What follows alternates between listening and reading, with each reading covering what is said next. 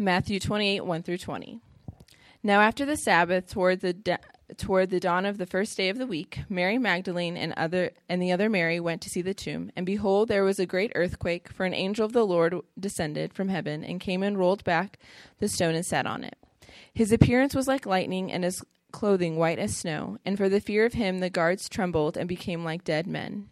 But the angel said to the woman, Do not be afraid, for I know that you seek Jesus who was crucified. He is not here, for he is risen, as he said. Come see the place where he lay. Then go quickly and tell his disciples that he is risen from the dead, and behold, he is going before you to Galilee. There you will see him. See, I have told you. So they departed quickly from the tomb with fear and great joy, and ran to tell his disciples. And behold, Jesus met them and said, Greetings. And they came up and took hold of his feet and worshipped him.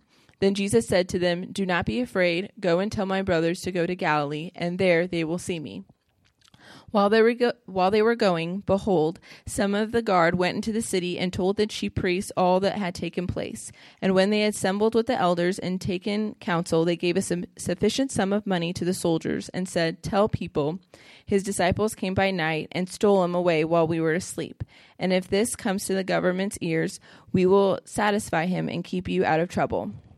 So they took the money and did as they were directed, and this story has been spread among the Jews to this day.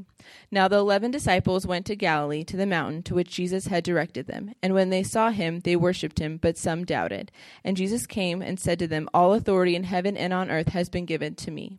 Go therefore and make disciples of all nations, baptizing them in the name of the Father, and of the Son, and of the Holy Spirit, teaching them to observe all that I have commanded you, and behold, I am with you always to the end of the age. The word of the Lord. All right, good morning, guys. Welcome to Trailhead. My name is Steve. I'm the lead pastor here, and we are in week two of a four week series that we're calling Raised, um, Doubting the Resurrection. And over the course of this series, what we're doing is trying to, in essence, push into our doubt. Last week, we, we kind of explored how doubt can actually be the faithful companion of faith. If we pull it out into the light, if we actually um, let it lead us to the right questions, it allows us to identify where we need to learn more and grow more and identify more where we need to study more, right? When we hide it, it becomes a hidden weakness in our faith, something that we're afraid of, and that's something that, that ultimately weakens us, right? Doubt can be a faithful companion of faith. Um, but we also know that we have some that, that doubt really is the barrier to faith. Uh, there, there are a lot of things to doubt here. If you doubt the resurrection, if you doubt the message of Christ, um, I'm not surprised at the heart of our faith is a guy who didn't stay dead.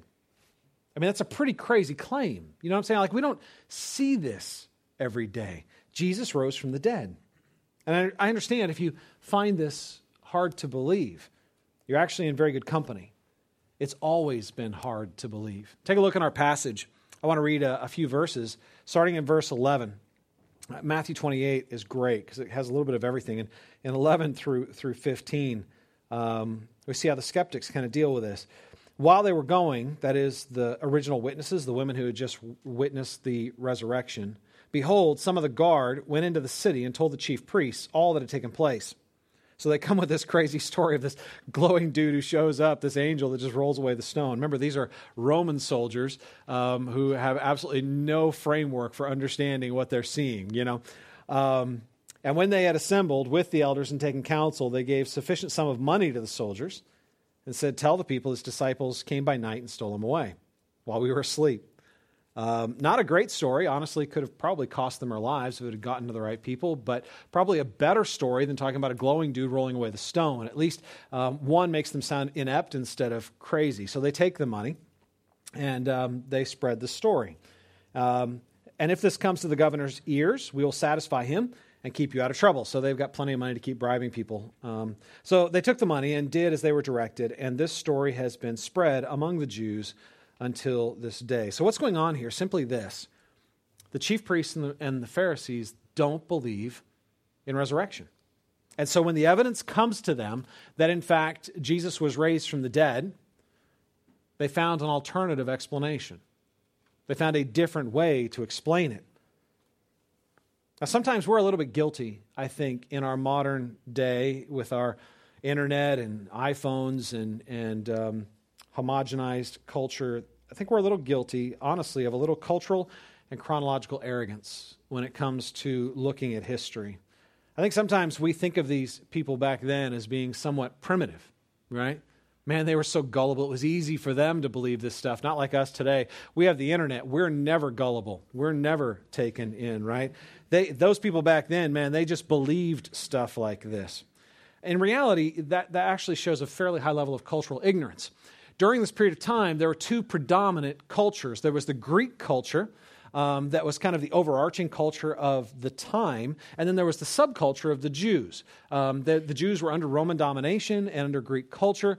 Uh, but they had a subculture of their, of their own, and Jesus was born a Jew in the Jewish world, and so these two cultures are at play. Now, here's the thing the Greeks um, didn't believe in bodily resurrection, period. It would not have been easily received by the broader culture. They believed in the continuance of the soul, but not of the body. In fact, the predominant philosophy of the day, um, uh, Platonism, said that basically the soul is striving to be free of the body. The, the spiritual is striving to be free of the physical so that it can become all that it was meant to be. A physical resurrection was a paradox to them, it made no sense, right? Now, the Jews at least in their Old Testament, they had references to resurrection. There was for them, culturally, reason to believe in the resurrection. But a large portion of the people, by the time um, Jesus comes along, don't believe in resurrection anymore. They were led by a group called the Sadducees. And the Sadducees basically took um, things like the resurrection in the Old Testament and, and metaf- turned them into metaphors. Right? These things don't really mean what, they, what, what the others mean them to say. There was a smaller, uh, another group called the Pharisees. The Pharisees were the traditionalists. They did believe in a resurrection, physical, bodily resurrection, but they saw one resurrection happening at the end of the age. An isolated physical resurrection in the middle of the story made absolutely no sense to them. The idea that one man would be raised instead of all the faithful Jews to go into the ultimate kingdom of David made absolutely no sense. So, what I want you to hear is that this message was going into an environment that was not primed to receive it. This was not a message that was going to be easily received or easily believed. And so, when we see them coming up with alternative explanations, it only makes sense. Right? And Matthew says in verse um, 15 there that, that this, this story about the, the disciples stealing the body still circulates to this day. And, and that means, of course, what, the day he wrote this. He wrote this about 25 years after uh, the crucifixion and resurrection of Christ. So that story was still being circulated 25 years later. The reality is, here we are around 2,000 years later, and this story is still alive and well. I, I still have people tell me as I sit down to talk with them that the disciples just stole the body away. This is still a very active um, alternative story. Here's the thing, you guys if it was confusing for them in the first century, it was confusing for them, and they actually lived in the time and in the place. How are we supposed to be able to make any sense of this stuff? If it was confusing for them, how are we supposed to have any kind of certainty? Here's the thing there's no doubt something happened. Everyone agrees something happened. Exactly what is the key point of debate. And as I talk with my unbelieving friends, I hear some common themes as to why they don't believe Jesus was raised from the dead. Some, some prevalent doubts or alternative explanations as to what happened. I've had a lot of conversations over the last 28 years as a believer, and, and, and I've heard, I think, almost all of it. Of course, there's the same one that was spread during Matthew's time. The disciples stole the body and faked the resurrection. Well, there's a little more. The Romans stole the body to get back at the Jews. Aliens stole the body to mess with earthlings. No joke. Uh, Jesus had a body double, right? Like modern day Hollywood, right? A stunt double, somebody who went to the cross and died in his place, and then he showed up afterwards. Jesus didn't really die. He was crucified, but, but he didn't really die. He swooned, kind of passed out, and the disciples revived him later. Jesus didn't even exist, he was just made up. The disciples stole ideas from pagan myth gods like Mithras and, and Dionysius and applied them to Jesus, just made it all up. Jesus' disciples were master liars and manipulators. Jesus' disciples were uneducated and easily duped. Jesus' disciples were deluded, emotional, and overcome. At the end, you guys, is it really just an issue that I believe this and you believe that, and there's really no way to know. At the end of the day, we just have to decide what we want to believe and, and respect each other's decisions. Is there evidence that actually should be playing a role here, substantial enough to cause us to doubt our doubts? Now, I can't give you a complete apologetic this morning, a complete proof of the life, death, burial, and resurrection of Jesus. Um, there are extensive scholarly works written on this subject by people that are way smarter than me. Uh, and what we've done to help you dig into this is if you go to our website and click on the raised banner, it will give you a list of online and print resources that we recommend you read, dig into to help you explore this stuff. And some of those are going to be more than scholarly and technical enough for the geekiest of you. Okay? And, and I guarantee they'll help you as you dig in and ask some questions. But what I want to do this morning is I want to address what I see as the foundational issue the doubt that is under all other doubts. And the foundational doubt is this you just can't trust the Bible. When you pick this up, and you read clear historical accounts, you just can't trust it. It's a collection of legends. It just isn't trustworthy. It, was, it was changed, it was modified, it was made up whatever. You just can't trust it. See, once you say the historical documents are unreliable, you're free to put in whatever meaning you want and take out whatever meaning is most relevant to you. To take the parts you like and to leave the parts you don't. See, here's the thing, you guys. How do we know Jesus even lived? We're talking 2,000 years ago. How do we know Jesus even lived? Let alone that he was crucified, and let alone that he was raised. Our goal is to look back at the evidence of the resurrection of Jesus, but how can we know anything about something that happened so long ago? Well, I want to give you a little lesson in how we do history. Um, how do we know anything about the past? I mean, really, how do we know anything about the past? How do we know the Cardinals won the World Series in 2006?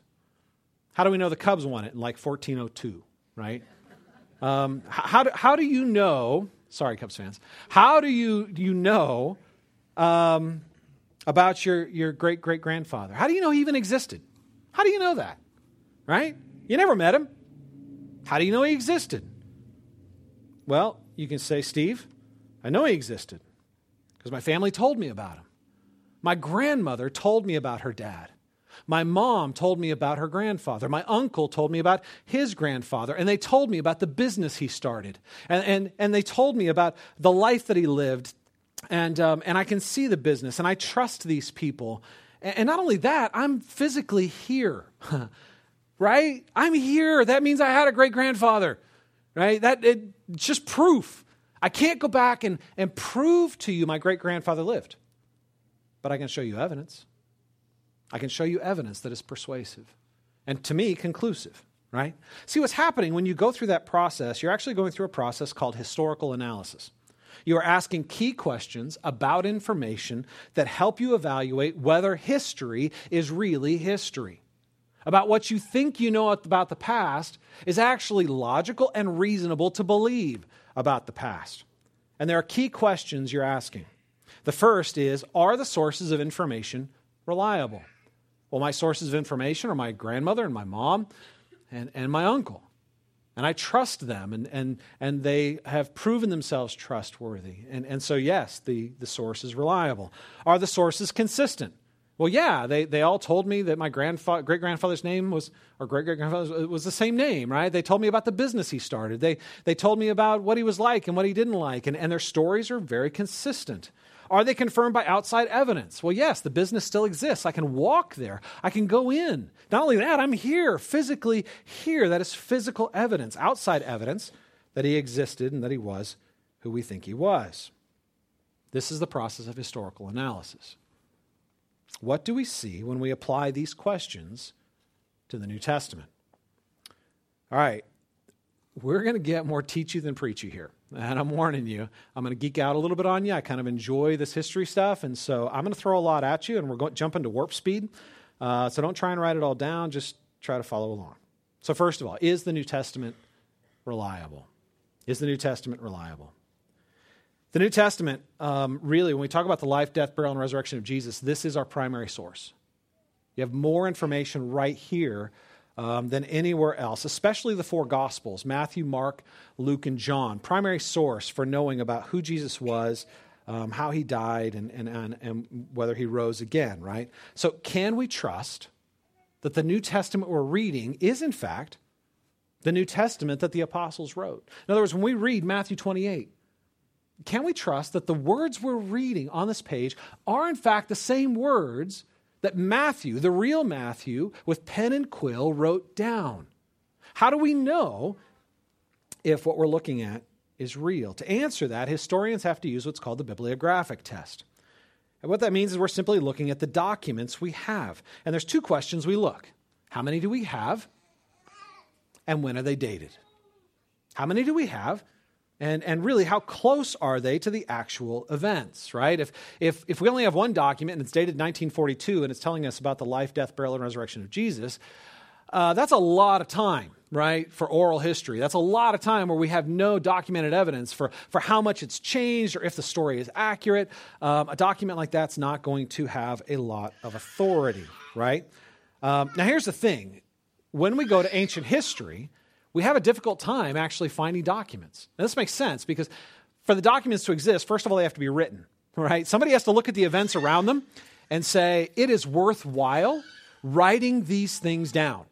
Not only am I going to write them down, but I'm going to give them to people. Then other people have to say, what you wrote was important enough for me to copy and give to others, right? And so historians would write something down it would then be copied and given to others, and those people would copy it and give it to others.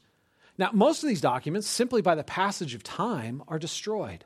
So the fact that we have any documents is, is fairly remarkable. Something had to be very widely distributed for us to have, from antiquity, documents um, preserved, right? And the ones we have are tremendously valuable.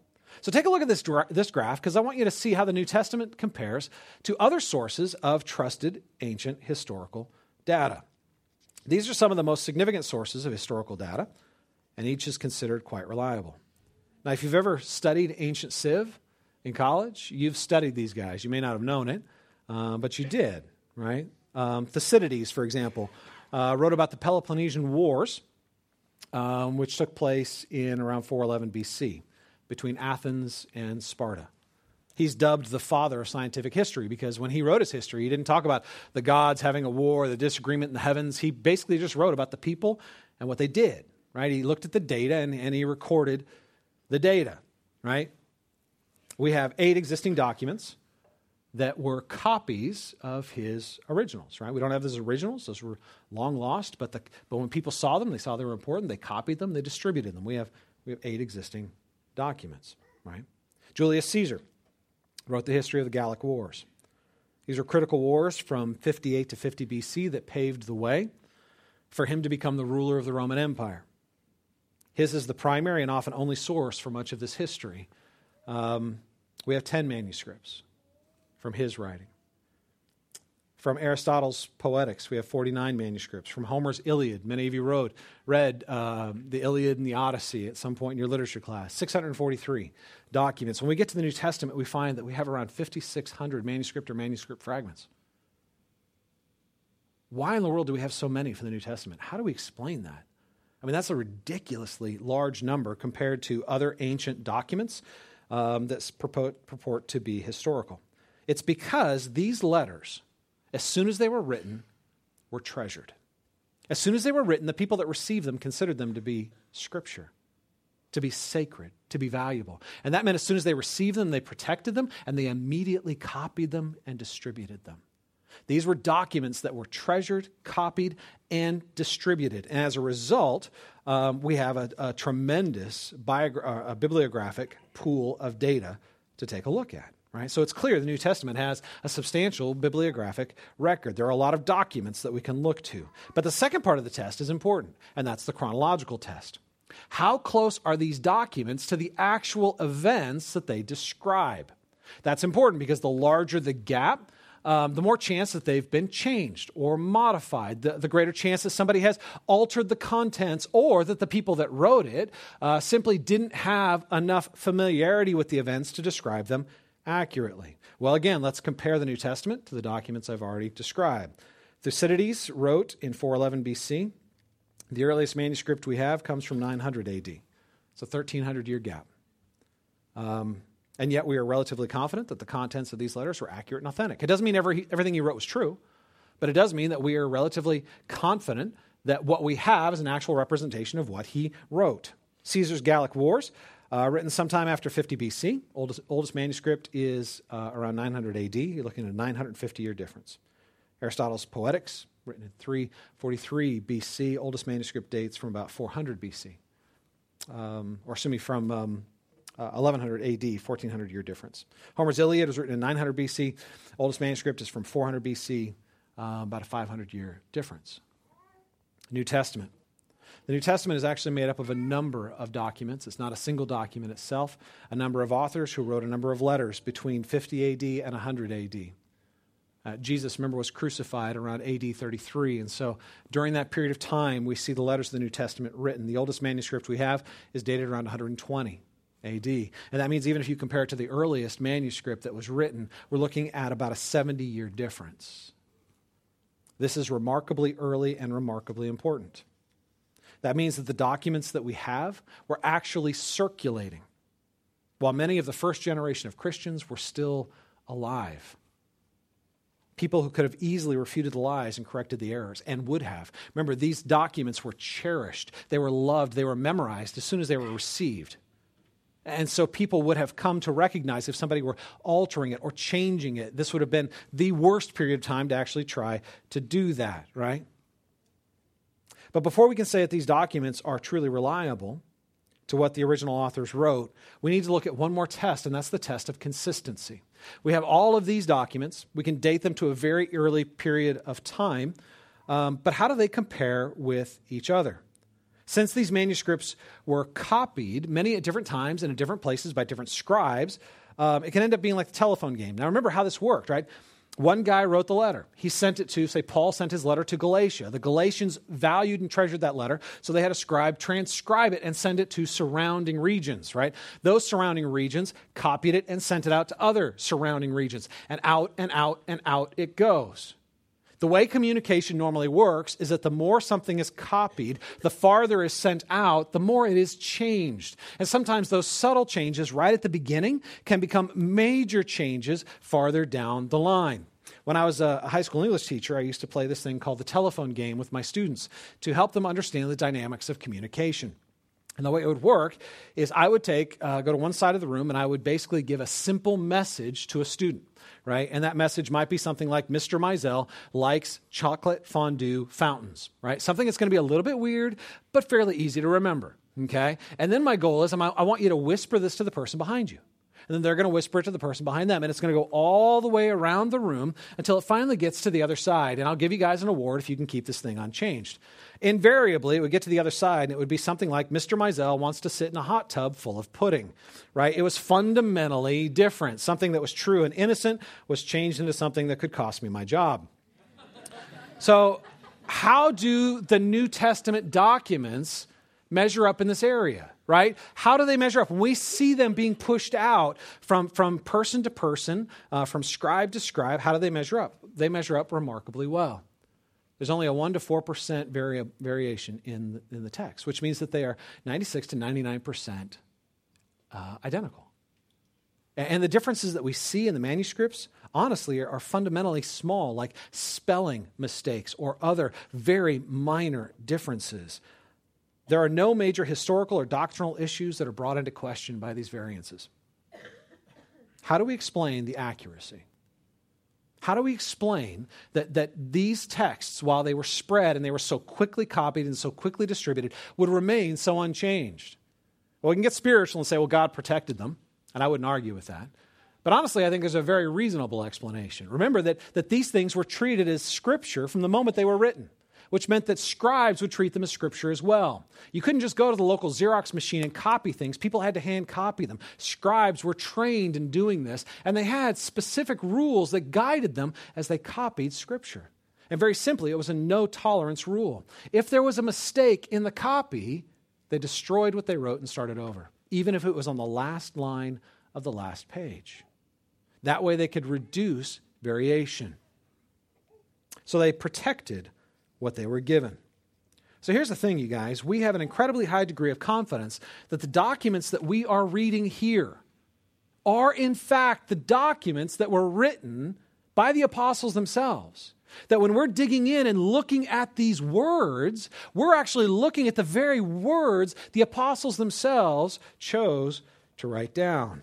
That Matthew 28 is, in fact, um, what Matthew himself described as he sat there and wrote. But there's a second kind of internal consistency we need to pay attention to before we can call this trustworthy. We can say that it is, in fact, trustworthy to say that it that is from Matthew and it's actually what he wrote. We know Matthew wrote it. But the next question is can we trust what Matthew says? We know Matthew wrote it, but can we trust that Matthew's telling the truth? Right? This is where a lot of times my, my unbelieving friends and I will part company because they're like, okay, okay, okay, I get it. The documents are reliable. But I don't trust the guys. They had an agenda. They weren't just writing because they felt like it. They weren't just writing because they were unbiased observers. They believed this stuff. And because they believed it, it skewed the way they wrote it. And they they, they just kind of went over into mythology. They just went over into legend. They, they just kind of, you know, they wanted it to be true so badly that they lied or inadvertently, or, or maybe they were more political like today. They, they misspoke, right? Um, so, how do we know that the documents are um, actually consistent with what they claim to be? Because they claim to be history. They actually claim to be history. The authors are, in fact, telling us we're telling you the events, the actual facts of the story. At certain points, they actually come out and say that, right? I'm trying to give you a faithful account of what took place. So, do we, in fact, find evidence that shows their history? If they claim to be history, do we see things inside that would create an internal consistency with that claim? See, it doesn't do us any good to have the original accurate documents if the authors lied about the events. So, how can we determine if they were lying? Is there any way to know whether or not they were telling the truth? Well, I think there are some things that we can look at in terms of content and timing that will help us determine whether or not they were, in fact, telling the truth. Let's take a look at the timing, first of all. Here's the thing the timing of these documents is too soon and too close to the actual place to be myth. They're written too soon and they were too close to the actual place of the events. You guys, this is incredibly significant. Since we know that our documents were not written hundreds of years later, hundreds of miles away, they were actually written in the place the events took place, during the time the people were alive. The eyewitnesses were still there. We know that these documents would have been scrutinized and tested. People could have very easily said, huh, I better go talk to so and so. Paul, 1 Corinthians 15, in fact, directs people. Jesus appeared to 500 brothers at one time right? Not to mention the sisters. So probably a thousand people over in Jerusalem. They're still alive, he says. Go talk to them.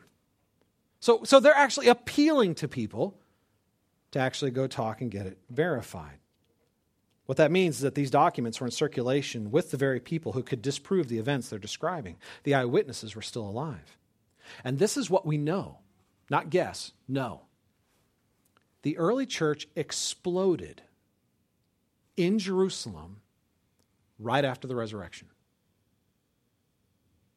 If you don't believe in the resurrection, you have to find some way to explain that. The early church exploded, 3,000 people becoming believers in a day, and then it continued to expand at this exponential rate.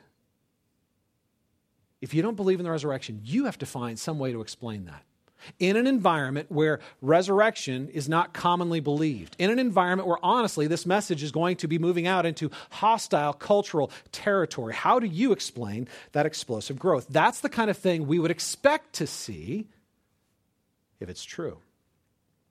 Right? It is too close to the events. These documents were written at the very time and at ground zero of the events themselves. Secondly, the content's too controversial and culturally offensive to be myth. The content is simply too controversial and culturally offensive. See, if you're trying to tell a lie, if you're trying to start a new myth, if you're trying to promote a new legend, what you would do is take a look at the cultural currents of your day and you would try to tap your story into those currents. Right? Think about your own experience on Facebook.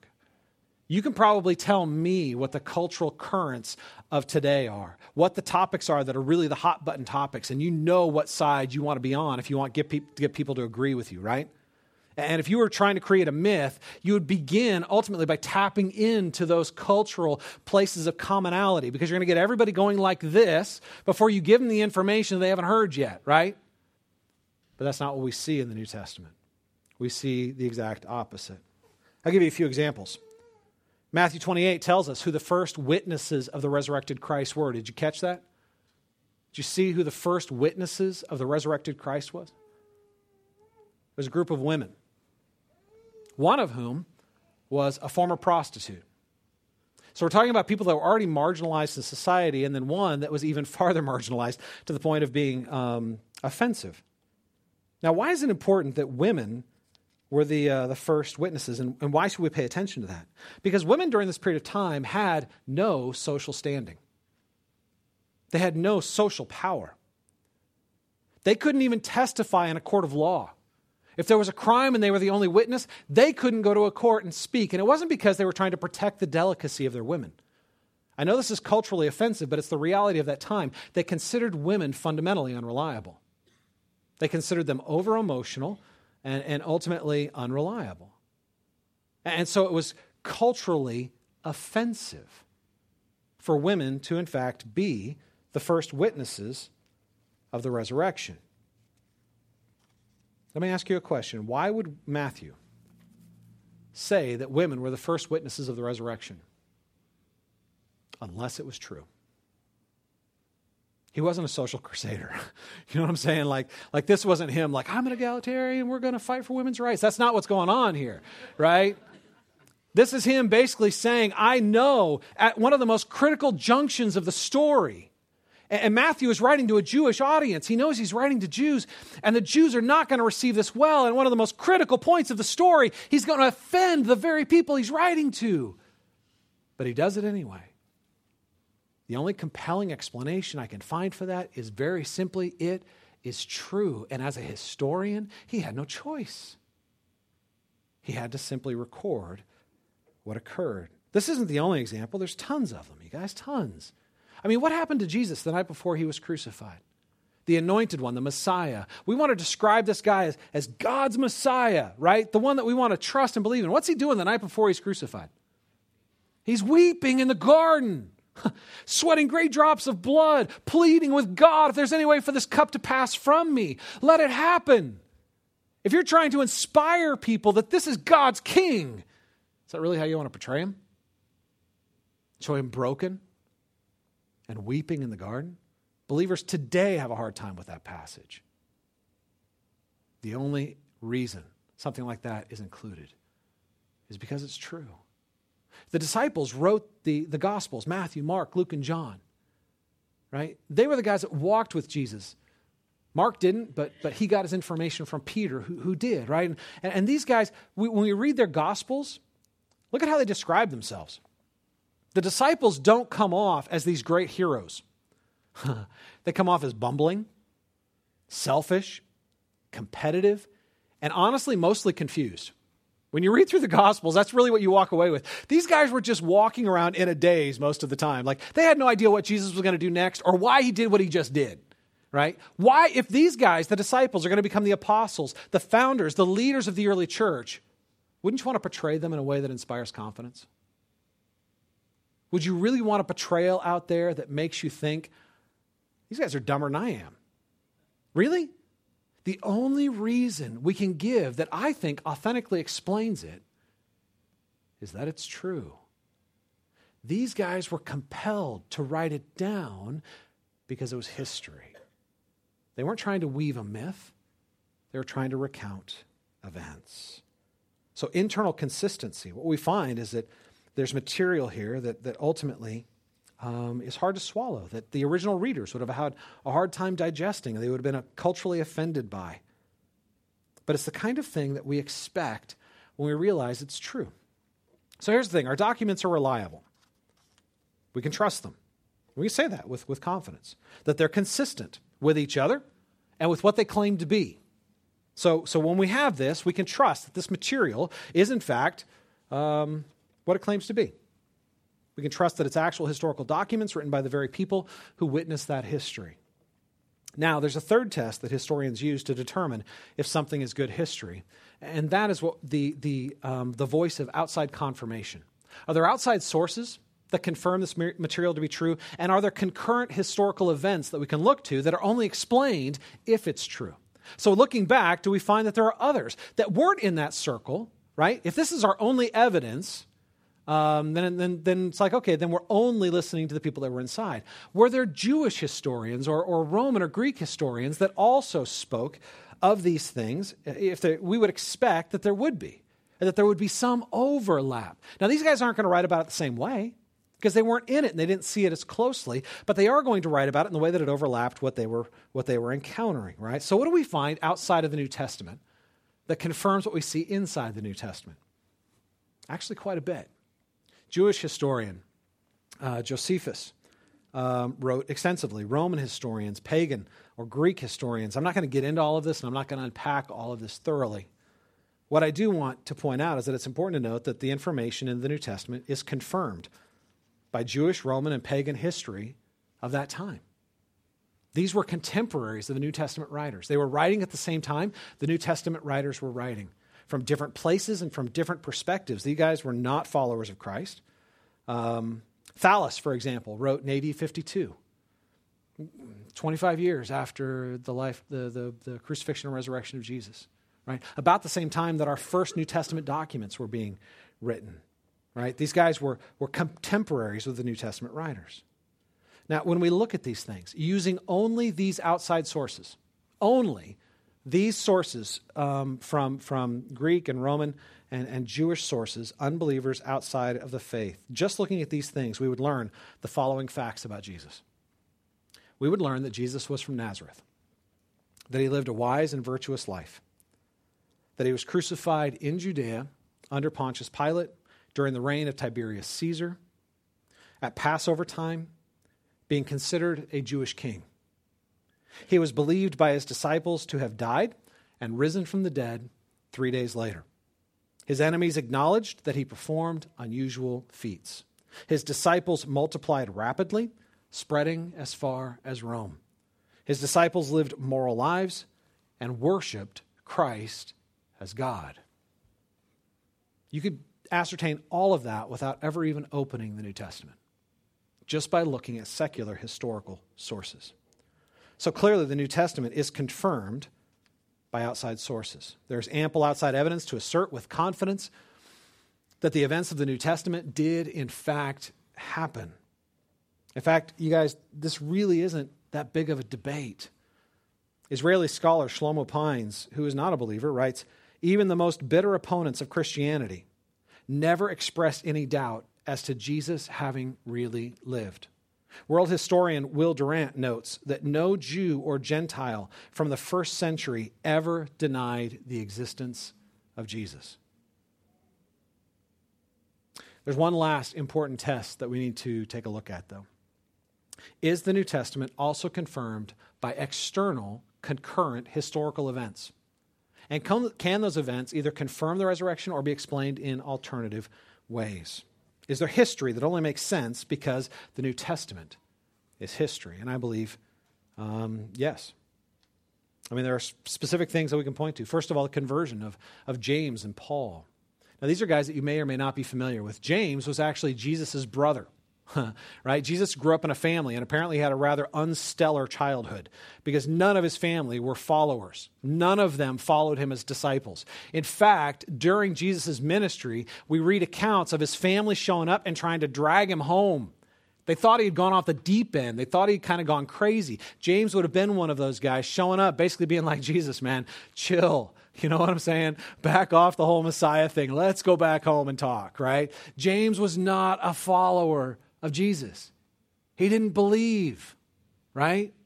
Paul was not a follower of Jesus. His name was Saul at the time. He was a Pharisee, and he hated Christianity. He was a devout Jew. He loved Judaism. He had studied in Judaism. He was more devout than, than any, anybody else. I mean, he was this rising star in, in, in, in the Pharisee world in Judaism.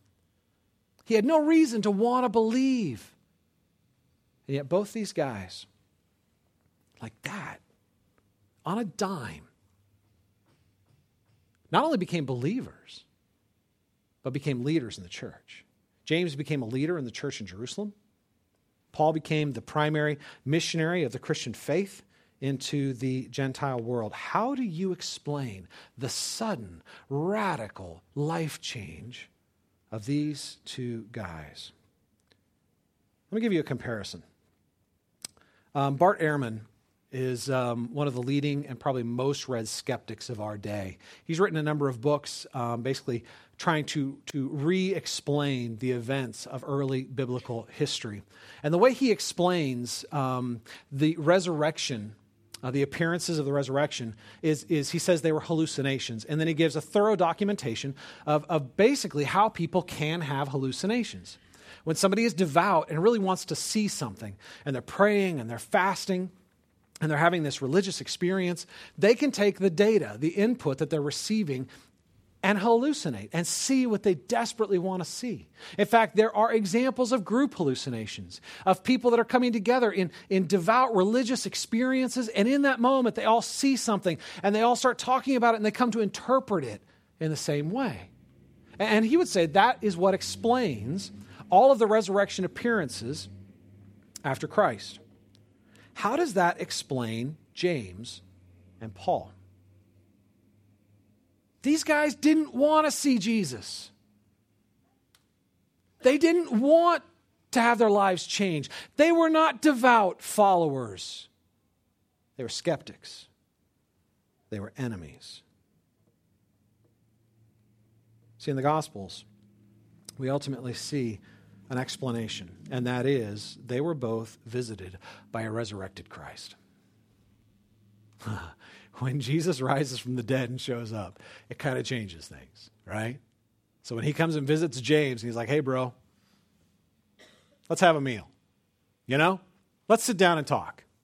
Shake my hand, man. Go ahead, touch me. Right? We know that's how he did. He touched people, he ate with them, he talked with them. So he shows up. Tell me that's not going to change James's life. Perfect explanation.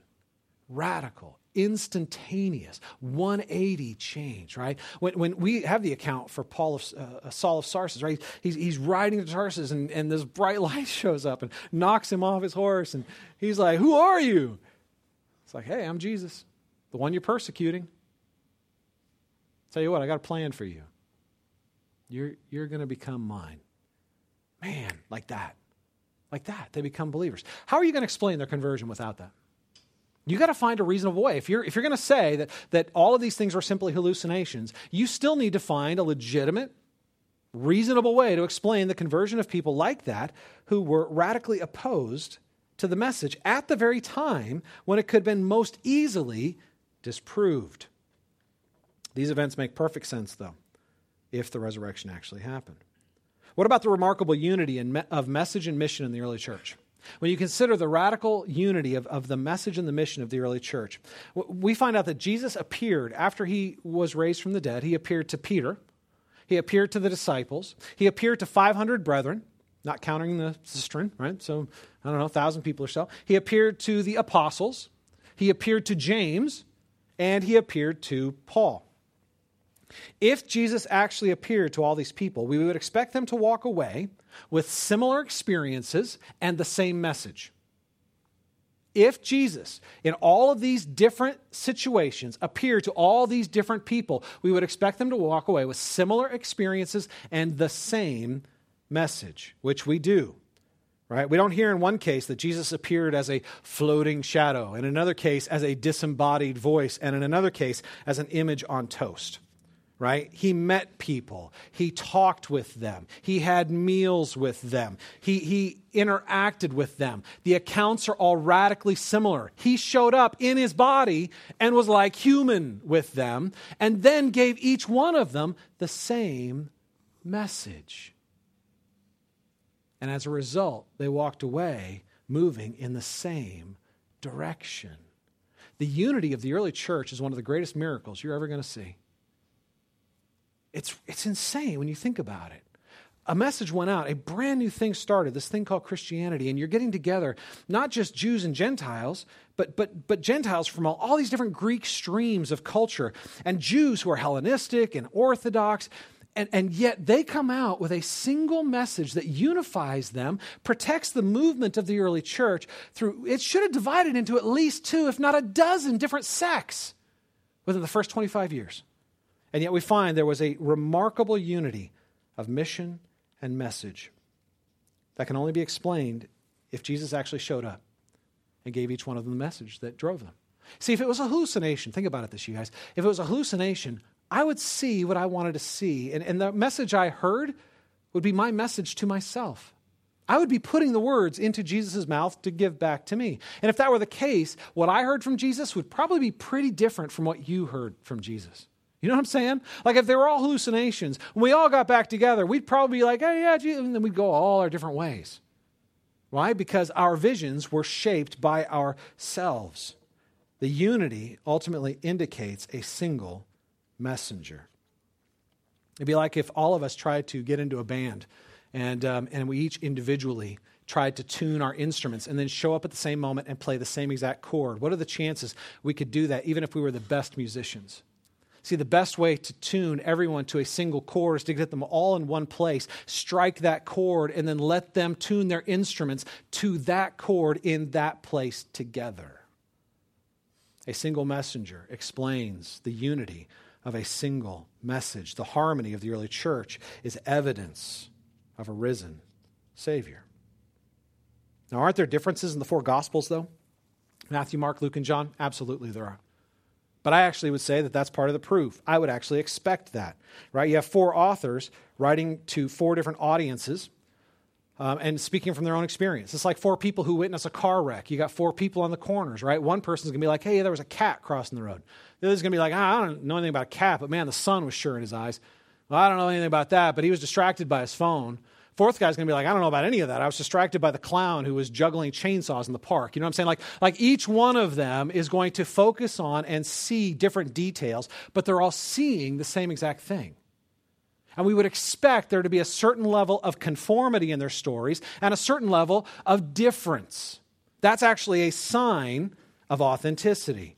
Um, when I was a principal, sometimes I would have groups of students get into trouble and I would call them in my office individually and I would have them tell me what happened. And one of the things that I was looking for, honestly, was a certain level of discrepancy in their stories. If they all showed up and told me the same exact story, using the same exact words, you know what that told me? collusion, right? These guys are guilty. They got together before they got to my office. They got their story straight to the point they're even using the same words to tell it. Now, if they came to my office and they each told basically the same story, but told it from different perspectives, with different details, using different language, that was much more authentic um, and much more trustworthy. When we read through the Gospels, that's what we hear four different voices telling one story with a fundamental um, unity and a necessary difference. So we see, honestly, I think that, that they, they work together at certain points. I believe Matthew worked off of, I think Mark's gospel was written first, and Matthew referenced it. Uh, I don't think that was a problem. I think he was actually using it to supplement his own experiences, right? Because Mark's gospel essentially came from Peter's experiences. I, I, I don't see a problem with that, right? It's the way things actually work. And were, they didn't have any problem having differences in their gospels. Why? Because they were telling the truth. All right, so finally we see evidence in the commitment of the first witnesses themselves. You guys, we can't overestimate this. These guys died for their message. Every one of the apostles died a martyr's death without recanting or changing their message in any way. See, this is exactly what we would expect if they saw the risen Savior. Why? Because if you see Jesus who rose from the dead saying, I am the resurrection and the life, it kind of gives you bravery in the face of death, right? It allows you to move forward with confidence. If they were working off a lie or off of some vague hallucinatory experience, I seriously doubt every single one of them would have, with the same fortitude and strength, faced the same persecution, the same suffering, and ultimately the same, uh, although they're, they're uh, martyrdoms were different, but it was the same. They were all gory and brutal deaths. And yet we see them standing absolutely convinced. unwavering. If they were lying, I, I just don't think we would see that. If they were hallucinating, I just don't think we would see that, right? You have to find a way to explain these things. If you don't believe Jesus rose from the dead, you have to find a way to explain these things. Not one of them recanted.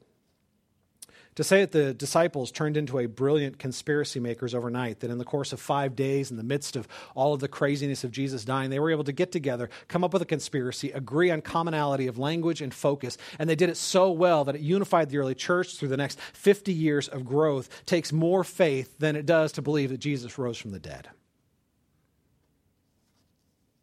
All right, wrapping this up. The New Testament, I think we've demonstrated, is reliable, it is consistent, and it is confirmed by history outside of itself. It is compelling, right? It is reliable and trustworthy history. If you discount the New Testament as history, you have to discount everything from ancient civilization and honestly from modern history as well. You have to erase everything we know about history. Now, here's the thing there's plenty of evidence here to cause you to doubt your doubts. Plenty of evidence here that I think um, compels you um, to look at this. But we all know this isn't just about the evidence, right? The chief priests saw the empty tomb, but they remained unconvinced. So much so that they actually lied to cover it up and felt justified in doing so because they were convinced they would find, up, find eventually a better explanation. Why? Because no one is changed by an empty tomb. People are only changed by a risen Savior. And this is probably the most powerful testimony to the truth of the resurrection. You guys, it is by far the most compelling argument for me. This stuff changes people's lives. Like radical, fundamental change. Like the kind of stuff that happens when dead people come to life when people who have no hope are suddenly born into a world of hope people that are that are broken and hurting and separated from love are suddenly united with the source of love himself that kind of radical love right when we look at paul paul didn't just stop persecuting the church and start preaching Jesus. When we look at Paul, we see a man who was fundamentally changed in his character. A guy who went from, from self righteous judgmentalism to a guy who was so broken in love for others that he gladly suffered and ultimately died that they might be blessed. How do you explain that kind of character change? I know my own life. I went from a, a, a rebel, selfish, self centered, prideful, and at age 17, man, the gospel gripped my heart and it was so radically transformative. I honestly was not the same person I was. The people who knew me before no longer knew me. It was such a fundamental, radical change in my life. You know why? Because we're not just learning ancient history. We're not just talking about a guy who rose from the dead. We are talking about Jesus who is alive. And when you meet him, he changes you. The New Testament, when you read it, no one said, go look at the empty tomb. That was never a proof in the New Testament. What they always said was, go talk to the people who actually encountered a raised Savior. Today, I don't walk around saying, you guys, look at the reliability of the New Testament. That's what is uh, foundational. That's what convinces you. What I do say is, you don't have to leave your brain at the door to believe this stuff. It's okay to ask hard questions and to dig in. It's okay to struggle with doubt. But if you really want to know the power of resurrection, talk to someone whose life has been radically transformed. Somebody who doesn't just know about Jesus, but actually knows Jesus. Somebody who is actually having their life radically transformed by the presence of a risen Savior. Because we're talking about Jesus who is alive. And here's the thing, you guys God wants to tell a better story for your life than you would tell for yourself. He wants to tell a story of resurrection, a story that goes from death to life, brokenness to wholeness, hurt to healing. He wants to unleash the fullness of His life in your life. But that requires faith. And faith is always more than just agreeing with evidence. It's coming to a place where we trust and believe not just about Jesus, but Jesus. You don't just need facts, you need a relationship. And Jesus basically gave you a very important message. He said, You're in trouble. You're dead in your trespasses and sins, and you're in trouble with God. But I'm here to fix that. I will die in your place so you can be forgiven. I will rise for you so you can stand in my new life. And all I ask is that you trust me, that you simply believe in me. You guys, it will change your life. So, moving into response, I want to put some questions on the screen to, to lead us as we go into our response time. First of all, what evidence do you find most compelling? What gripped you?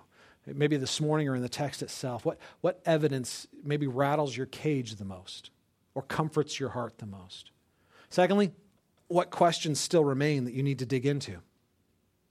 What questions that you're looking at saying, man, I really need to dig into that and do some heavy lifting on my own. I need to, I need to study into that further. Thirdly, do you want this stuff to be true? Or do you really not want it to be true? At least be honest with your own heart on this because you're not going to be anywhere in between. There is no unbiased observer. You will either want this to be true or you'll want it not to be true. And if you want it not to be true, at least be honest about that. Like the Pharisees, you'll find, you'll always find excuses not to believe. Right? And if you want it to be true, you're going to dig into this with the purpose of proving it to be true you're going to come one way or the other. My question is if you don't want it to be true, why don't you want it to be true? I invite you back next week. Next week, we're actually going to be looking at that. I'm, I'm going to basically be telling you why you should really hope this is true. Because this is incredible news. This is like the best news ever. You really should want this to be true. And, and if you're not there, I hope you do come back next week so we can unpack that a little bit more. All right, so we'll go into our time of response. During this time, we're also going to take our offering. This is a chance for our members and regular attenders to give um, joyfully and sacrificially as we continue to push the gospel out into this community through our local church. We partner together as a community to help fund that and make that happen. Um, and so I encourage you to give joyfully and in worship. If you're a guest with us, please give us the worship response card that's in your bulletin. We'd love to know you were here. Just fill it out and drop it in the basket when it comes around. All of you, if you have prayer requests, Fill those out and drop those in. I pray over those, and the leadership team prays over those every week, and we would love to pray with you and for you. So just drop that in the basket as well. If you're uh, uh, if you weren't here last week and you didn't get one of the raised books, we gave one to each family. Um, they are by the door on your way out. Please grab one of those. Um, and just take it as our, our gift to you, as a blessing to you. If you're a first time, guest with us, um, go to Connection Point. We have a gift for you there as well. We're not, we're not going to get creepy. We're not going to follow you. We just want to honor you for, for coming and visiting. Let me pray for us. We'll go into our time of response. Father God, I thank you that, um,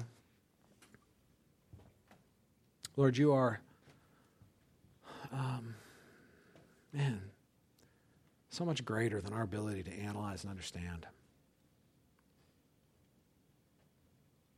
That while everything you tell us and you do for us is perfectly reasonable, you call us to faith, with, which ultimately is at a very heart level an act of trust where we simply say we trust you more than we trust ourselves. We trust that your solution is better than our solution. We trust that your way is better than our way. We trust that, that Jesus is a better Savior than we are for ourselves. We trust ultimately that you'll tell a better story for our lives than we would tell for ourselves. I pray, Lord, that you would awaken within our hearts that kind of faith. Not just that we'd be able to argue about this stuff, Hmm. Not just that we'd be able to win some verbal battle, but that we would be radically, deeply transformed by it. That we wouldn't just know about you, we would know you. So, Father, I pray for my friends and I pray for my own heart that you would awaken us to the beauty of your Son.